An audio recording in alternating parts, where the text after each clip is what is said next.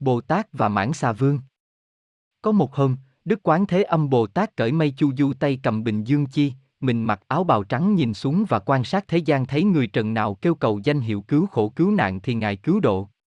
Khi Ngài đến núi Phổ Đà ở địa phận Triết Giang quận Nam Hải, thấy núi non tráng lệ, cây cỏ xanh tươi, chung quanh có bể bao bọc, thì Ngài lấy làm mãn ý và nghĩ rằng tại chốn này nên lập một đạo tràng trang nghiêm để mở mang Phật Pháp, khiến cho chúng sinh có nơi cầu phước cầu tuệ. Tuy nhiên, núi này lại thuộc La Môn Xà Vương, vậy ta thử xuống hỏi mượn đại điểm của y xem sao. Nghĩ như thế, rồi Đức Quán Thế Âm Bồ Tát liền từ từ hạ mây giáng xuống núi Phổ Đà. Đây nói về La Môn Xà Vương vốn là một con rắn tu hành đã hàng nghìn năm và đã có phép thần thông. Hôm đó rắn biết Đức Quan Thế Âm Bồ Tát đến mượn đất Phổ Đà Sơn để mở ngôi đạo tràng, hắn muốn lánh mặt Bồ Tát, liền chui xuống đất để lộ cái đuôi ngoe ngoẩy chọc lên trời, trông chẳng khác chi một cây cổ thụ cao chót vót mà không có cành có lá chi cả. Nhưng cái thủ đoạn thần thông nho nhỏ của y làm sao mà che mắt được vị quán thế âm Bồ Tát là bậc đại trí tuệ, đại thần thông. Khi Đức Quán Thế Âm xuống bên cạnh cây xà vương, liền vịn tay vào thân cây, mỉm cười và tự nói. Cây đại thụ này không cành không lá, chắc là đã chết khô rồi, ta há nên chặt đem về làm đồ dùng. La môn xà vương nghe thấy nói vậy thì hoảng hồn. Còn đang bối rối, lại nghe Đức Quán Thế Âm Bồ Tát nói. Xà vương, nhà ngươi không cần giả vờ ẩn giấu để trốn tránh ta. Ta có câu chuyện hay muốn nói với nhà ngươi đây. La môn xà vương nghe Bồ Tát nói thế, tự biết là trốn tránh không khỏi, liền rút đầu ra khỏi đất hỏi Bồ Tát muốn nói chuyện gì. Đức Quan Thế Âm Bồ Tát liền bày tỏ ý kiến mượn núi Phổ Đà làm nơi thiết lập đạo tràng. La môn xà vương nghe xong cự tuyệt ngay.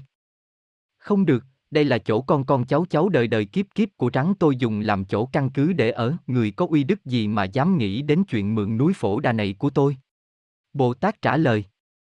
Ta đây không có đại oai thần lực như Đức Phật Tổ, nhưng vì ta thay người tế độ chúng sanh nên không thể không xin nhà người bố thí cho chút phương tiện làm mượn dãy núi này.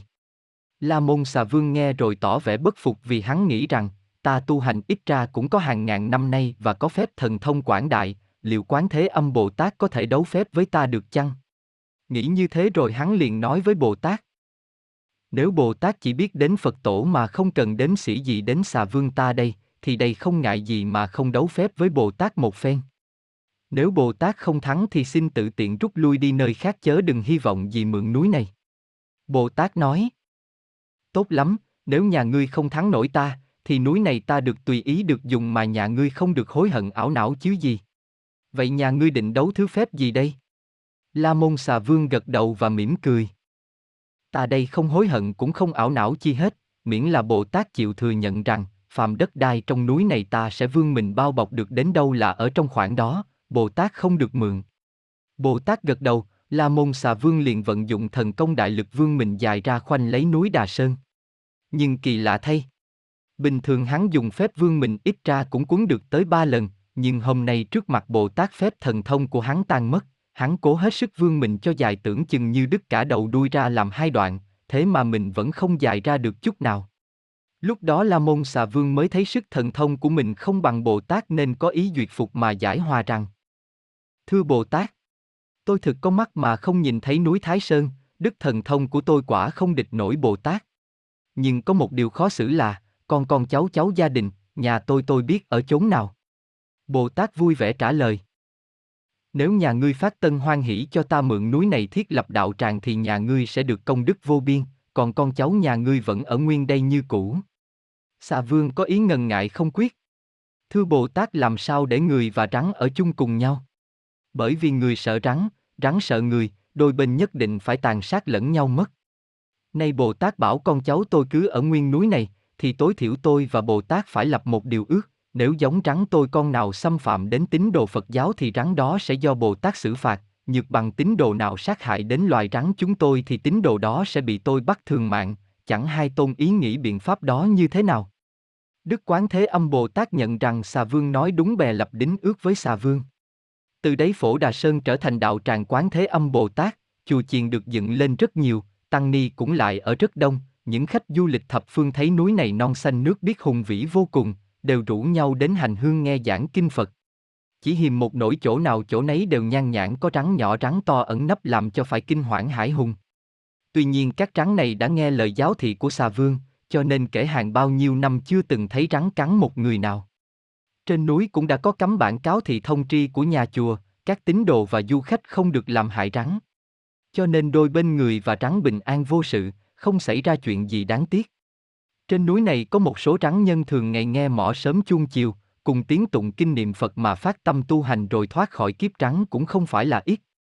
Có một em nhỏ tên là Tiểu Đinh thường quen tính chơi nghịch tinh quái, hay đi quấy phá tổ chim, bắt di, bắt sẽ về chơi, nghe nói phong cảnh trên núi phổ đà rất đẹp, có nhiều chim muôn thì có ý muốn lên đó sục sạo lung tung một phen cho hả dạ, đã mấy lần nó năn nỉ cha mẹ cho theo lên núi, nhưng vì thấy bản tính nghịch ngợm của nó nên lần nào cũng bị từ chối khiến cho Tiểu Đinh trong lòng buồn rầu sinh oán cha mẹ. Một ngày kia Tiểu Đinh quyết trốn cha mẹ một mình lên phổ Đà Sơn. Khi đến chân núi thấy người đi lễ Phật rất đông lũ lượt qua lại như mắt cưỡi. Thiện nam, tín nữ cũng không quản đường xa trời nắng, không ngại đói khát mỏi mệt, đều theo nhau trèo lên núi với vẻ mặt cực kỳ thành khẩn niệm cầu. Tiểu Đinh vội và bước theo tới khi miệng khát, chân mỏi nó liền ngồi lên một cái ghế dài đặt trước cửa điện Tam Bảo. Lạ thay. Khi ngồi xuống, toàn thân cảm thấy mát mẻ là lùng nó nở một nụ cười mãn nguyện và lên tiếng khen chiếc ghế.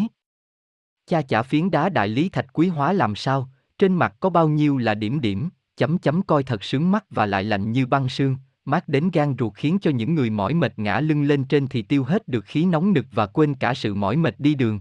Tiểu Đinh đang lẩm bẩm một mình khen chiếc ghế, bỗng có một người hành khất ở bên đường nghe thấy phì cười bảo Tiểu Đinh. Hỡi người bạn nhỏ ngây thơ của tôi ơi! Thử nhìn lại chiếc ghế xem, nó không phải chiếc ghế làm bằng đá đại lý đâu.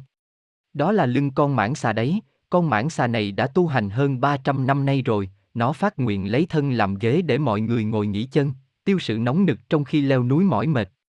Tiểu Đinh nghe xong nhảy phát dậy, mặt trắng phệt cắt không còn một tí máu, nổi gai khắp người nó gương to đôi mắt rồi hỏi người ăn mày. Thế đầu rắn và đuôi rắn đâu sao không thấy? Người ăn mày thấy Tiểu Đinh vẫn còn run rẩy bất giác cười và nói rằng Không những chiếc ghế này là con đại xà mà cả chiếc ghế đối diện cũng là đại xà nốt, vì hai con rắn này sợ thiện nam tín nữ trông thấy hình rắn mà sợ nên đầu nó chui vào trong cung tam bảo mà không ai nhìn rõ được, còn đuôi nó thì cắm sâu dưới đất. Tuy nhiên bạn đừng sợ, ở trên núi phổ đà này rắn chưa từng hại một ai cả. Miễn là chúng ta đừng nghịch phá và ghét hại dòng họ rắn. Tiểu Đinh vẫn kinh hoảng ngắm đi ngắm lại một lần nữa thấy hai khúc trắng này dài ước 10 trượng chẳng khác gì hai chiếc ghế dài đặt trước cửa điện Tam Bảo. Nhưng cái văn hoa bóng loáng đẹp như đá đại lý đều là vẫy rắn có màu sắc như vân đá. Tiểu Đinh sợ quá không dám ngồi nữa và kiếm đường lánh đi nơi khác. Tiểu Đinh trốn nhà ra đi lễ tất nhiên không mang theo đồ ăn, lại nhân chạy nhanh nhiều nên miệng khát dạ đói nôn nao chưa biết tính sao, thì may thay trên núi phổ đà, trong chùa thường vẫn sẵn có cơm chay nước vối, thiện nam tín nữ vào đó đói cứ việc ăn uống tự nhiên. Tiểu Đinh mừng quá nhảy vào ăn uống cho đến thỏa thích, ăn rồi lại đi ngao du khắp núi. Chiều hôm đó nó vào ngủ trong chùa, nằm bên một cụ già. Hôm sau nó dậy sớm, nghe thấy cụ già ấy đang hỏi một vị sư phó. Xin sư phó chỉ giáo cho câu chuyện này. Nguyên đêm qua vào khoảng nửa đêm tôi sực tỉnh dậy thấy bóng trăng le lói bên giường như tăng thêm cảnh mỹ lệ êm đềm của phổ Đà Sơn. Tôi liền bước ra khỏi phòng bồi hồi ngắm cảnh núi dưới trăng trong, bỗng nhiên tôi thấy xuất hiện một cây khổng lồ không cành không lá, cao vút ở giữa trời, chung quanh có rất nhiều các cây khác, tôi lại gần rờ vào cây khổng lồ thì thấy mát lạnh, tôi có trăm lạng vàng kim muốn mua cây đó của quý tự đem về chơi, vậy dám hỏi cây đó là cây gì và hiện giờ ở đâu? Vị sư phó nghe xong kinh ngạc bảo rằng, làm gì có thứ cây đó, lão Tăng ở đây đã trọn 30 năm nay, nội các thứ cây thứ hoa ở trên núi này lão Tăng đều biết hết không có cây nào như thế cả. Cụ gia nhất định cãi lại. Có mà, đêm qua tôi trông thấy rõ ràng và chính tôi rờ lên trên thân cây vừa nhẵn vừa mát thì làm sao sư phó bảo là không có cây đó. Chẳng tin thì xin người cùng tôi đi tìm xem. Giữa lúc hai người rủ nhau định đi thì sư phó trụ trì khác nghe thấy liền vào xua tay ngăn lại. Các vị không cần phải đi xem, cây khổng lồ đó thật không có đâu. Đêm qua, chắc rằng ông thấy La Môn xà vương hiện thân đấy. Ai thấy được xà vương thì ít lâu cũng gặp điềm hay, vậy tôi mừng cho ông đấy. Cụ già nghe xong rất lấy làm vui mừng nhưng hãy còn bán tính bán nghi liền hỏi lại. Có thật như thế không? Nếu quả tôi sẽ gặp chuyện hay thì tôi nhất định thành tâm xây một tòa bảo pháp bảy từng để cúng dường. Vị sư phó trụ trì gật đầu đáp. Thật như thế đấy. Xà ở đây thì nhiều nhưng xà vương thì ít người trông thấy ông ạ, chỉ ai có phúc mới được gặp mà thôi. Tiểu Đinh ngồi bên cạnh nghe rõ đầu đuôi, bất giác trong lòng rất là thắc mắc về câu chuyện xà vương ở núi Phổ Đà Sơn, cho là một chuyện thần kỳ quá sức. Tiểu Đinh lại bắt đầu đi theo thiện nam tín nữ vãn cảnh như hôm qua, mặc dầu nó đã được nghe chuyện thần bí của xà vương, nhưng vì trong lòng nó vẫn có bản tính sát sanh, cho nên khi đường đôi mắt trợn trừng, nhìn sau nhìn trước nhìn tả nhìn hữu, xem có con chim nào ở trên cành, hoặc chuồn chuồn, bươm bướm bay qua thì tìm cách bắt ném cho chết hoặc bắt về làm trò chơi cấu chân, bẻ cánh cho hạ thích. Đến một đoạn đường nọ, có thấy một con bọ cạp đuổi theo một con rắn, nó dừng chân lại ngắm thấy rắn nhỏ sợ quá đang lao đầu cố chạy mà bò cạp thì hết sức đuổi theo. Tới một khe nước nhỏ, rắn nhanh như chớp bơi sang bờ bên kia, còn bò cạp vì không biết nên đành phải dừng lại nhìn theo rắn ta với vẻ thất vọng.